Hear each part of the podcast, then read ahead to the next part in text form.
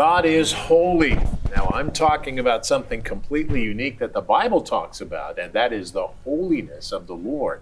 Good morning, good afternoon, good evening. My name is Rod Hembree. I'm Janice. And this is Bible Discovery TV, a program designed to take you through the Bible from Genesis 1 to Revelation 22. We're doing it, and today we're in Psalms. This is a great day. Okay, Corey, you're with uh, Ryan. What's going on? Well, today I'm going to be taking a look at the Old Testament Apocrypha. Ryan? Today, as part of our creation series, I'm doing an important study on the human spine. Does it show evidence that we evolved from four legged creatures, or that we were specially created by God? Now, this is interesting. Both of those reports. I look forward to that coming up in about 20 minutes' time. It's going to be great. Janice, what did you do? Today, my segment Worship Only God. All right, get your Bible out and your Bible guide. Let's turn to today's passage as we study Psalm 99. Very interesting.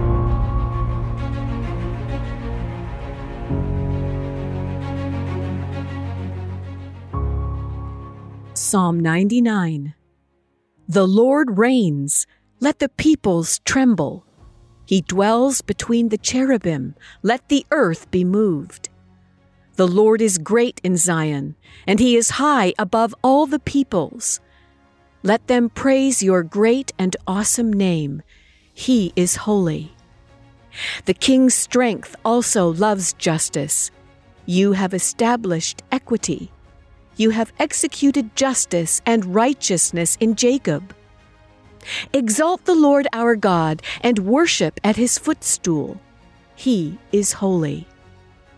Moses and Aaron were among his priests, and Samuel was among those who called upon his name. They called upon the Lord, and he answered them. He spoke to them in the cloudy pillar. They kept his testimonies and the ordinance he gave them. You answered them, O Lord our God. You were to them God who forgives, though you took vengeance on their deeds. Exalt the Lord our God and worship at his holy hill, for the Lord our God is holy. Psalm 99.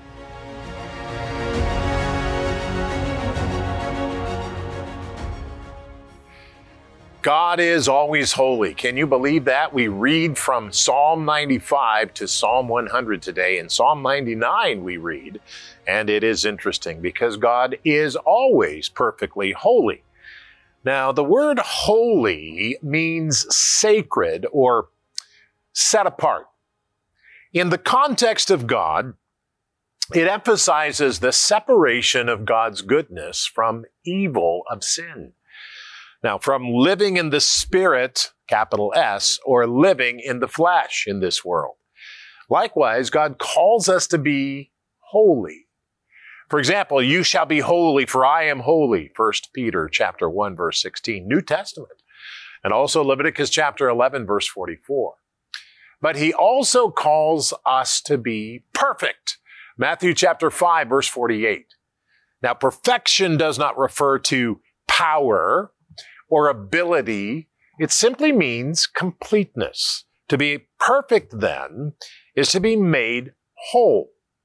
To be holy is to dedicate your life to God by separating your thought processes and actions from the world. You are in the world, but not of the world. Now, in Psalm 99, the author mentions three names. He mentions Moses, he mentions Aaron, and Samuel. These men were pillars of the Jewish faith. They were holy men of God. Moses took God's word and wrote them down so that the people of Israel, that they could worship correctly, worshiping only God, the God of holiness, the God of perfection. Samuel, the 13th judge of Israel, brought the people of Israel back to correct worship of God. Also, who we worship reflects the way we worship. Now, in Psalm 99, we learn who God is. And a lot of people make that mistake today. Who is God? Who God is. Well, the Bible is very clear on this answer, and I want to encourage you to get your Bible guide if you don't have one. And I, I'm here to say that You need to develop a regular Bible reading habit in your life to digest the Word of God on a regular basis. Very important to do so. It also keeps your life stable, that's, that's important too. So that's what we need to do. Today, holiness and perfection. Father, I pray today that we would understand because we have accepted that justice and real holiness is not really a reality, but it is, Lord. It's a reality because you are holy and you are real. And so, Father, we pray today that you would show us your ways and teach us your paths. In the name of Jesus Christ, and we all said together, Amen and Amen. Now let's explore this passage and learn what God has said to us because it's important. Psalm 99 verses 1 through 3. Here is what the Psalm says. The Lord reigns. Let the peoples tremble. The Lord reigns. Let the peoples tremble. He dwells between the cherubim, the angels. He dwells between the cherubim. Let the earth be moved. The Lord is great in Zion, and he is high above all of the peoples. Let them praise your great and awesome name. And I love this part, three words. He is holy. Now that is absolutely stunning. God is holy, beloved. We must be careful in how we worship God. Worship is not about us. It's about God. I know a lot of people don't necessarily agree with me on that, but it's true. Everything in the Bible that points Israel to worship is about God and how God miraculously changed us. It's not about us. And I tell you, there's one kind of thing you can see in the music industry, and it's all got money all wrapped around it. But worship does not need money. Worship is simply us singing and praising the Lord. And I, I, think that's important for us to remember today because we need to keep that in our heart. We need to keep that in our mind that anybody can worship and the great musicians who worship, they don't need money to do that. They express their talents and their abilities according to God. Very interesting there. We, we will discuss that at another time in the New Testament. It's very interesting. Psalm 99 verse 4, here's what it says. The king's strength also loves justice. You have established equity. You have executed justice and righteousness in Jacob. Exalt the Lord, O, o our God, and worship him at his footstool. Again, here's those three words, for he is holy. That brings me to the second point. Holiness is expressed in perfect justice. Perfect justice only comes from God. Absolutely true. There is perfect justice. I know there's justice in this world, but there is perfect justice when we come to the Lord because nobody gets away with anything. Now, keep that in mind because there's coming a time very soon when God's going to come back and there's going to be a judgment take place. I want to tell you something. Uh, it is not a pretty sight for some people, but for me, I am glad because I have Jesus Christ representing me. And I said, Lord, I take you as Lord of my life and help me to change. And God has taken my case as he can yours. If you ask him, if you believe in him, and if you trust him and say, Jesus Christ, come into my heart and be with me today, he will do so, beloved, because he loves you. Now that's very important to remember. So keep that in mind. God will judge at the end of time. Absolutely true. Now let's go on to verses six through nine. This is interesting. Moses and Aaron were among his priests, and Samuel was among those called upon his name, who called upon his name. They called upon the Lord, and he answered them. He spoke to them in the cloudy pillar. They kept his testimonies and his ordinances he gave them. You answer them, O Lord, our God. You answered them, O Lord, our God, and you were to them God who forgives. That's one word in Hebrew. You were to him God who forgives, though you took vengeance on their deeds. So exalt the Lord our God and worship at his holy hill. For the Lord is holy. God is holy. Now that brings me to the third point. Pay attention to this one. God speaks to the unholy people. That's me, that's you, that's us, because he is a Lord who forgives. God has made a way for us to be holy through the Lord Jesus Christ. Jesus Christ is Lord. That's what I believe with all my heart. And this word is about Him. The Old and New Testament. And this is the way we have to understand what God has said. And so if you want to open your life up, and literally that's what it is, and make the Lord your God pray with me and say, Lord Jesus, come into my heart. Forgive me of my sin. I believe that you died on the cross. We killed you and that on the third day you rose from the dead in the flesh, seen by many people in that day. And I believe in you now. And in Jesus' wonderful name, come into my heart and be the Lord of my life, because I need the holy and perfect God as my God. In Jesus' name, amen.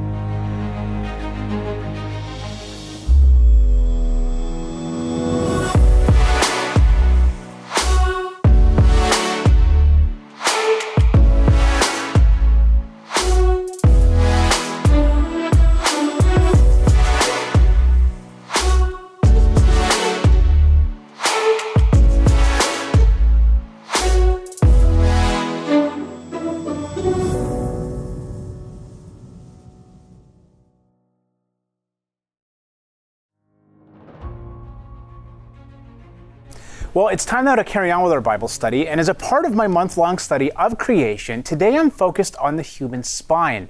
And our backs, particularly our lower backs, are considered to be a part of our body's core. And there are some important questions regarding our spine, specifically around its design. See, there has been some question as to its functionality due to so many people struggling with back pain. And some have gone so far as to claim that back trouble is a remnant of our evolution from four legged creatures. Now, the argument goes that if there truly was a God who created, then our spines would be better designed. But is back pain truly due to bad design? Well, let's study.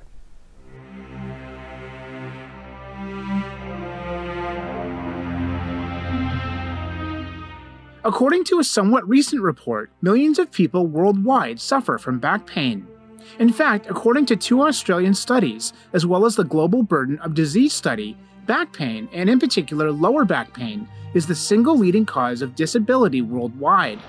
While back pain is generally attributed to improper diet, the overloading of the spine, or even improper lifting habits, some have claimed that the ultimate cause of back pain is evolution. According to the evolutionary worldview, our ancestors were quadrupeds, and therefore our spinal column wasn't designed for upright posture. In other words, back pain is due to design flaws in the human spine, supposedly because we imperfectly evolved from four legged creatures. Richard Dawkins defends and explains this view. The problem, he says, is that our ancestors walked for hundreds of millions of years on all fours, with the backbone held more or less horizontally, and it doesn't take kindly to the sudden readjustment imposed by the last few million years. And the point, says Dawkins, is that a real designer of an upright walking primate would have gone back to the drawing board and done the job properly, instead of starting with a quadruped and tinkering. However, scientist Jonathan Sarfati says Dawkins is out of touch with real experts of the spine who disagree. For instance, the late Professor Richard Porter, who was Director of Education and Training for the Royal College of Surgeons of Edinburgh, and who published more than 60 papers in peer reviewed journals on spinal disorders alone, explained how the inward curve of the lumbar spine, the lordosis, was thought by evolutionists to be a problem, the result of man standing upright. Therefore, Porter says, some researchers may look at a patient with back pain and say it's because mankind has recently stood upright and the spine has not yet evolved satisfactorily. If therapists have the wrong starting assumption, says Porter, then it's not surprising that they have advocated treatments to reduce the lordosis, which made the problem worse. Porter, however, had a different starting assumption. He believed that God is the creator, and therefore the form of his creation always matches its function. When you start to examine the biomechanics of the curved spine with this starting assumption, says Porter, asking why it's that shape and what's good about it, you find that the arch of the spine has a beautiful purpose. It's like the arch of a bridge, it adds strength. Because of that arch in the lumbar spine, a man with a lumbar lordosis can lift proportionately more weight than a gorilla with its outwardly curving spine. Thus, it's not surprising that treating back pain with postures and exercises that restore the lordosis work exceedingly well. The form clearly does match the function, which of course provides absolutely no support for evolutionary ideas. Despite the proclamations, the ultimate cause of back pain is not evolution. On the contrary, it's devolution, an expectant result of the curse. So, while some evolutionists may claim that the human spine is of poor design, actual spinal experts disagree. In reality, the form perfectly fits its function. We also saw how having the wrong starting assumptions can actually hinder scientific advancement. Those who believed we evolved up from the animals tried to reduce the lordosis in humans instead of restoring it, and they made the problem a lot worse. There are also some key questions that you can ask someone who claims that back pain is a remnant of evolution. One question you can ask is this So, do you mean that the human back, if treated properly, isn't equipped for the range of lifestyles that humans down through history needed to endure? Another question you could ask is this So, do you mean that animals on all fours have no back trouble at all? And another question would be Would the human backbone function well on all fours? And you can see it's questions like these that reveal the absolute absurdity of this claim by evolutionists. Make no mistake, we didn't evolve up from the animals as is commonly claimed. We were, as God told us in His Word, directly and specially created by Him in His very image. This means that we're not animals. Animals can't have a saving relationship with God, but we, His image bearers, can. He's made a way for us to live forever with Him through the work of His Son, Jesus Christ. The question to you is will you accept his offer of salvation today if you haven't already? Time is running out. In fact, time is running out, Ryan, and uh, we need to just say to people that if you want to accept the Lord Jesus Christ, he's as close as the mention of his name, and you just say, Lord, I believe that we we killed you. You died on the cross because of our hands. And we trust and understood that when we killed you, that was it. But Three days later, you rose from the dead in the flesh. It was shocking. And uh, Father, I need your help in my life today. Be the Lord of my life, capital L O R D, the Lord of my life. That's very important. So if you want to pray that prayer, do so now because the Lord will hear you. Father, touch the people listening right now in Jesus' name. Amen and amen. Corey? All right. Well, today we're going to be delving into some biblical issues. We're going to be taking a look at Christian history as well. We're talking about the Old Testament Apocrypha. So these are books uh, that some segments of Christianity think are a part of the Old Testament, while other parts of Christianity do not accept as a part of the official inspired uh, canon of the Old Testament. Now, this needs to be distinguished from the New Testament Apocrypha, which is a thing in and of itself. Today we're, we're still studying through the Old Testament, so we're going to limit ourselves to just the very much more ancient than the New Testament Old Testament Apocrypha. Let's take a look. The books of the Old Testament were written over a period of about 1500 years, and while the authors varied greatly in age and social status, they all shared one thing in common public recognition as a prophet of God. But there are other ancient books whose origins and standing aren't as clear. Today, they're called the Old Testament Apocrypha. Since the 1500s, the Catholic Church has officially accepted them as part of their Bible, while Protestants side with Judaism in rejecting them as part of the Scriptures, though often still recognizing their worth as supplementary material. If the Old Testament Apocrypha is Scripture, then we're free to develop teachings about God from it. However, if it's not equal to Scripture, then it does not have authority to create new teachings or modify teachings found in Scripture. A main issue is whether or not it's been accepted as scripture by the majority of the church throughout time. While Christian history clearly portrays a split, as exemplified by our current day and age, there are many who argue that it was accepted in New Testament Christianity. And the New Testament does allude to some of the Old Testament Apocrypha, and even in one case quotes from an apocryphal book. The New Testament authors also quote from pagan poets of their day. Referencing a truth in culture is not the same thing as claiming divine inspiration for the culture. So, too, with the Old Testament Apocrypha, some of its books were a part of New Testament culture, but allusions to truths in them does not mean an overall approval of their content, nor is it a claim of divine inspiration. Often, when the New Testament quotes the Old Testament, the formula, it is written, or the scriptures say, is used. This formula is never used of the Apocrypha. The Council of Trent in 1546 is when the Catholic Church declared the Apocrypha scripture, but history warns us this may have been a reaction to the newly formed, rapidly growing Reformation movement.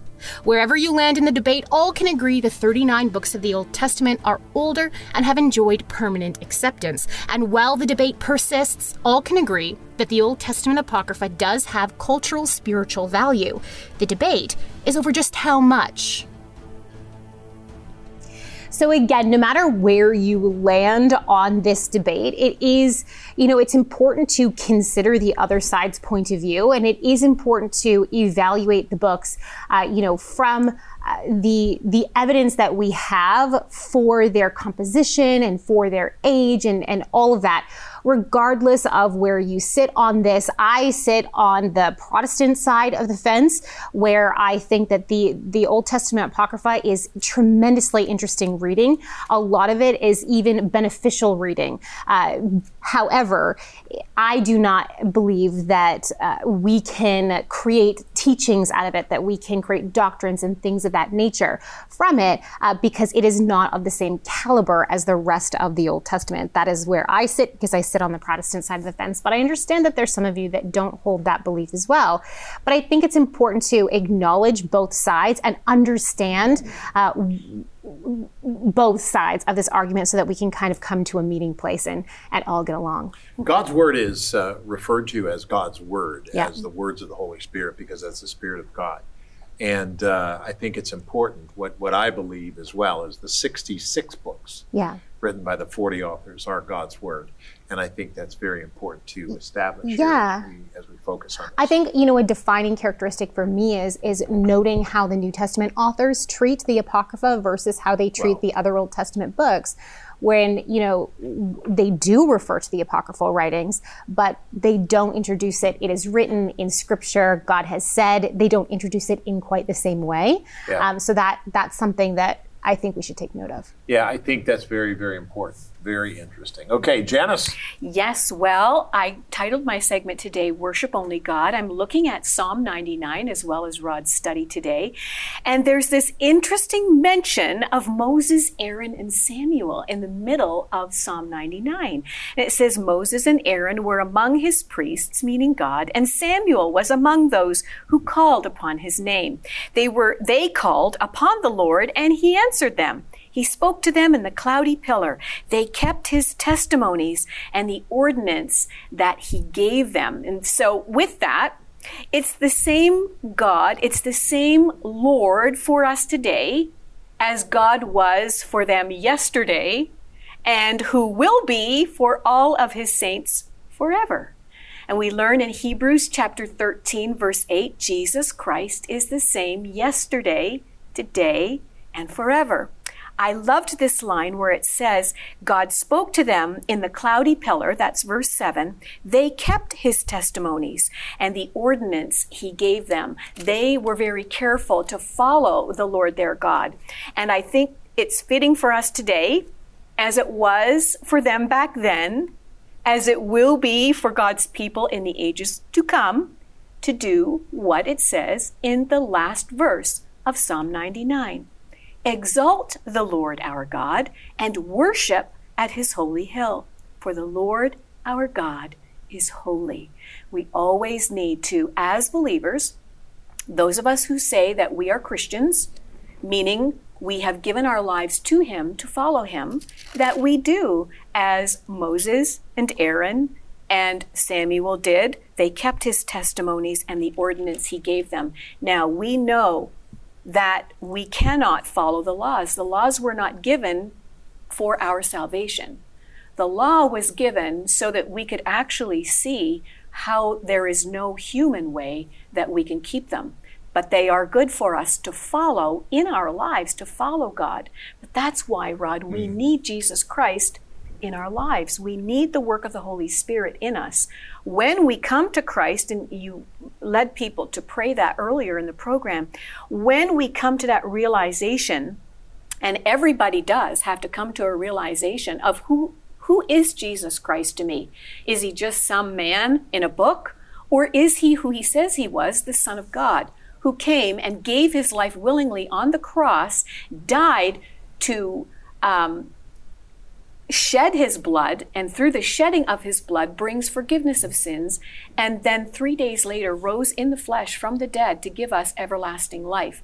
Is he who he says he is, um, or is he not? And I think it's really important for us to, to come to that realization of who he is. He is the same yesterday, today, and forever, and we need to follow him with our lives. Because that's the point. I mean, that's the point of Jesus Christ. and That's that's right. the point. We can't we can't fulfill the laws in of ourselves. Exactly. We can't do it. But when we come to know Christ, Christ begins to work in us. Exactly. His Holy Spirit inside of us Yes. moves us in a direction that's quite different from our human experience or our human desires. And we realize that we are moving in a direction of the Every law. day. Yeah. Every day that we live and we have that relationship with God, we follow after Him and we need to keep ourselves moldable in His hands and in His Word.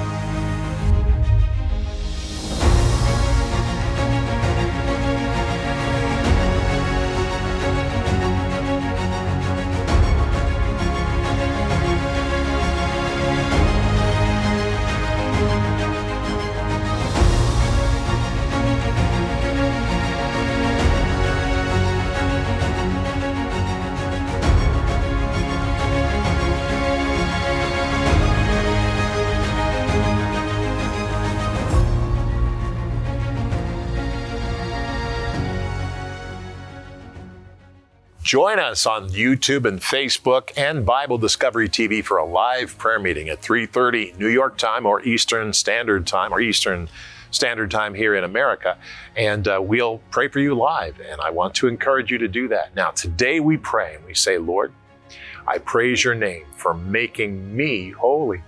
Help me to praise you every single day of my life. Father, I need to praise you in Jesus' wonderful name. And we all said together, Amen.